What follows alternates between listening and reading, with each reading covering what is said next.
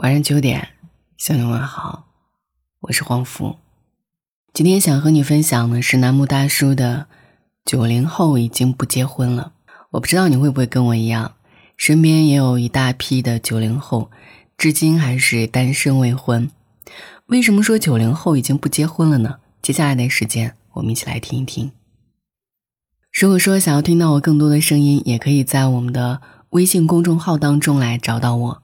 搜索黄甫就会找到我，每晚九点给你说一段故事，陪你诉说晚安。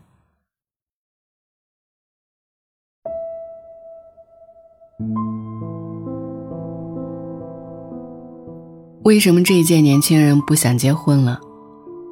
当我问这个问题的时候，好友西子正坐在我的对面，恶狠狠地咬了一口他手中的汉堡，含混不清地说。不能给我幸福，还想来分我的面包，门都没有。抗拒婚姻似乎已经成了当下年轻人的常态。前段时间，民政局发布了一组婚姻数据，从二零一三年开始，中国的结婚率逐年下降。二零一三年全国结婚率是百分之九点九，二零一四年降低为百分之九点六，二零一五年的时候降到百分之九点零。一六年的时候降到了百分之八点三，那一七年呢再降到了百分之七点七，而到了一八年，中国结婚率只有百分之七点二，创下二零一三年以来的新低，同时离婚率则连续十五年攀升。八零后因为结婚后悔了，而九零后已经不敢结婚了，婚姻唯美的外衣被一把撕扯。露出冰冷而坚硬的现实。去年，最高人民法院也曝光了一组司法大数据，结果让人有些意外。在全国一百四十万对夫妻的离婚案件中，竟然有百分之七十三点四是女方提出来的。这意味着什么呢？每一年都有超过一百万的女性在婚姻中崩溃。都说婚姻中乍见之欢总是很容易，难的是久处不厌。爱情总是很容易，三言两语情投意合，就以为可以一生一世了。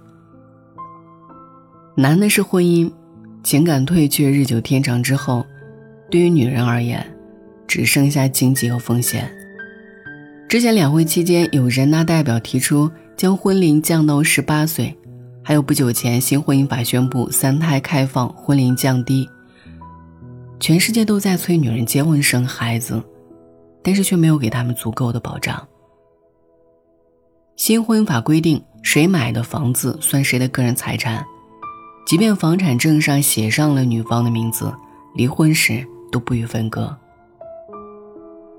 婚姻对于女人而言，完全变成了一场充满风险的投资。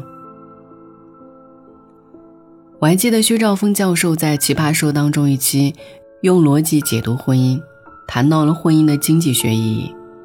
他说，结婚就像办企业签合同，双方都需要拿出自己的资源出来，但是男女双方给出来的资源却是不一样的，有身体，有生育能力，有容颜，有家庭关系，还有未来的增长的潜力。可是，通常是女性早一点付出，生育、抚养、照顾家庭等，而男性的作用比较晚，大器晚成，三十四十岁之后作用才起来。这意味着一方播种施肥，另一方收割，这一点是不对等的。薛教授一语道破了两性婚姻的利害关系，也就是说，女人在结婚之后，往往是先付出的一方。男性的作用相对体现的较晚，这时候一方在付出，另一方享乐，本就是不对等的，而且谁也保证不了你的付出是否在为他人做嫁衣。女人要承担更大的风险，才能维系婚姻最基本的平衡。不光结婚有风险，结婚之后，怀孕、分娩、育儿。也都让女人们在不平坦的婚姻路上举步维艰。医学上将人类所能感知到的疼痛归类并分为十级，一般情况下，分娩痛可以达到十级。比肋骨断裂、指尖扎针还要疼上几分。《幸福三重奏》当中，蒋勤勤带老公陈建斌去体验分娩阵痛，戴上仪器之前，陈老师还在说风凉话，可是仅仅体验到四级他就不行了，一个劲儿的感慨：“母亲真伟大。”男人们想象不到这种痛苦，总是以为生个孩子很容易，可是生孩子给女人生命带去的危险，又由谁来承担？有一位被推进产房的产妇，麻醉之前扯着医生的衣角说：“万一真的有事儿，保大人。”外边那群人谁说都别听。每每看到这样的新闻，都觉得头皮发麻。然而，它偏偏就是血淋淋的现实。还记得前段时间刘强东亲妹妹难产去世的消息吗？女人生孩子，就是进去鬼门关里走一趟。往前是生门，往后是死路。然而，分娩之痛还只是女人成为母亲之后所承受的一小部分痛苦。孩子生下来之后，哺乳痛随之而来。微博里，张歆艺和陈意涵几乎同时发微博感慨哺乳的不易。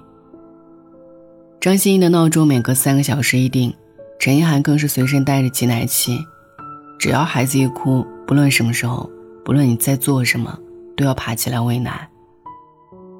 哺乳过程中又要忍受乳腺炎、催奶开始、乳头皱裂等一系列的困扰。有多少个新手妈妈在凌晨醒来，面对嗷嗷待哺的孩子，带着巨大的身心疲惫，陷入绝望？如果说这些你都能忍耐，那最让人无法接受的是丈夫的不体谅。他们觉得，哪个女人不是这样过来的？怎么单单就你那么矫情？任由你在濒临崩溃的边缘孤军奋战。他们会以“是我在支撑起这个家”为借口，在妻子最需要的时候，逃避身为一个丈夫、一个父亲的责任。怀孕时，妻子全身浮肿到无法走路，和他有什么关系？生产时。妻子阵痛超过十二个小时，疼到无法呼吸，他也不能感同身受。当孩子夜里嗷嗷待哺时，妻子爬起来喂奶，他却嫌孩子吵闹，跑到隔壁房间呼呼大睡。孩子能爬能跑了，妻子白天在职场战斗，晚上回家做饭做家务，还要照顾两个长不大的巨婴。为什么那么多的姑娘不想结婚？不正是因为看到了那些结过婚的女人被婚姻折磨到崩溃吗？以往婚姻的经济学意义在于降低生活成本，而如今婚姻不再是女人的庇护所，反而成了男人可以不承担责任的借口。有的人在一起能互相促进、共同成长，但更多人却是来祸害对方、扯后腿的。在访谈节目《透明人》当中，姜思达采访了一位知名的离婚律师。律师说，在他接手的所有离婚案例中，一位丈夫在离婚的时候对妻子说了这样一句话，让他感慨极深：“离婚可以，钻戒给我。”现在的男人都不是傻子，别说钻戒了，就是一卷卫生纸、一包垃圾袋，都要分得清你我。男人觉得离婚之后就该桥归桥，路归路，我的东西你别想拿去一分一毫。可他根本就没有想过，女人为了这个家庭十数年的付出，由谁来赔？相爱的时候海誓山盟，等到离婚时，满地都是撕裂的脸皮，丑陋又绝情。婚姻无法长久，并不可怕。可怕的是，万一真的走投无路的时候，看到了曾经最爱的人最丑陋的一面。为什么说现在的九零后已经不结婚了？不是他们不相信爱情了，而是他们已经看透婚姻了。前段时间，Papi 酱在综艺里说的一句话惊醒了无数人。他说：“女人人生中一定要把自己放在第一位。”你就是你，不是你父母的续集，不是你子女的前传，更不是你丈夫的上下篇。女性对于自我的追求应该远远大于对婚姻的需求。婚姻对于女人而言，就是一把双刃剑。它可以满足你对爱情的憧憬，对家庭的渴望，但它同时也很容易将你置入一个孤立无援的危险境地。只有当你足够优秀到不惧怕离婚的时候，那么婚姻于你而言，才是锦上添花。一书在胭脂中说：“我的归宿就是健康与才干。一个人终究可以信赖的，不过是他自己。能够为他扬眉吐气的也是他自己。我要什么归宿？我已找回我自己。”我就是我的归宿。当你成为更好的自己时，那你就是你的归宿，又何须别人对你负责？自己就可以规避未来人生的风险。我希望你可以有为爱扑火的勇气，也能有从头再来的决心。婚姻只是你人生的一个选择题。没必要非把它看成必答题。你可以相信婚姻，也相信自己值得拥有一份美好的爱情，但更要相信，这世上风景很美，阳光灿烂，啤酒好喝，WiFi 满格，电量充足，又何必觉得此生非要结婚才是人生圆满了呢？低质量的婚姻。永远都比不上高质量的独处。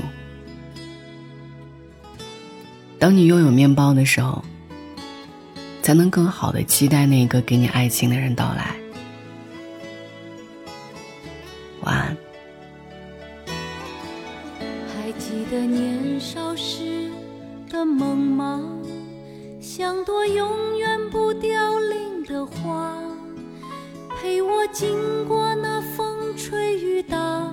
看世事无常，看沧桑变化，那些为爱所付出的代价，是永远都难忘的啊！所有真心的、痴心的话，永在我心中，虽然已没有他。走吧，走吧。人总要学着自己长大，走吧，走吧，人生难免经历苦痛挣扎，走吧，走吧，为自己的心找一个家，也曾伤心流泪，也曾黯然心碎，这是。爱的代价。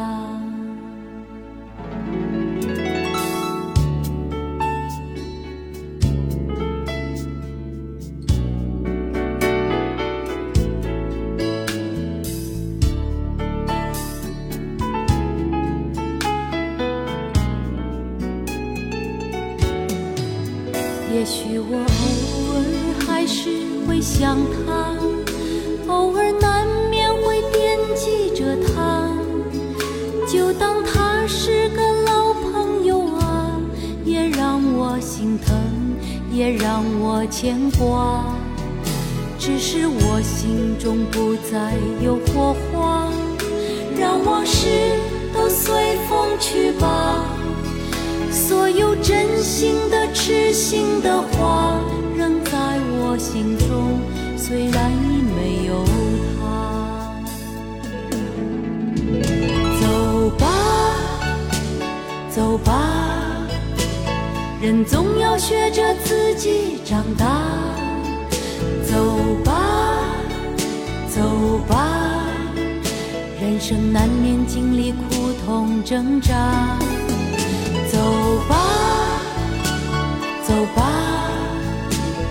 为自己的心找一个家。也曾伤心流泪，也曾黯然。心碎，这是爱的。代价。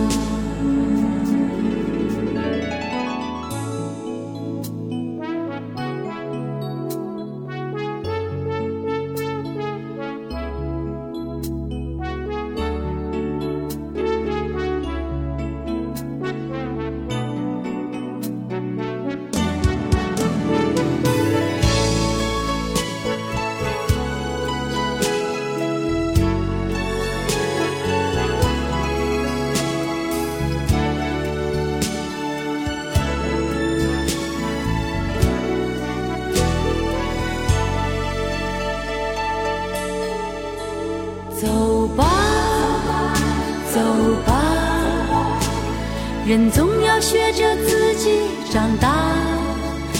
走吧，走吧，人生难免经历苦痛挣扎。走吧，走吧，为自己的心找一个家。也曾伤心流泪，也曾黯然心碎，这是爱的。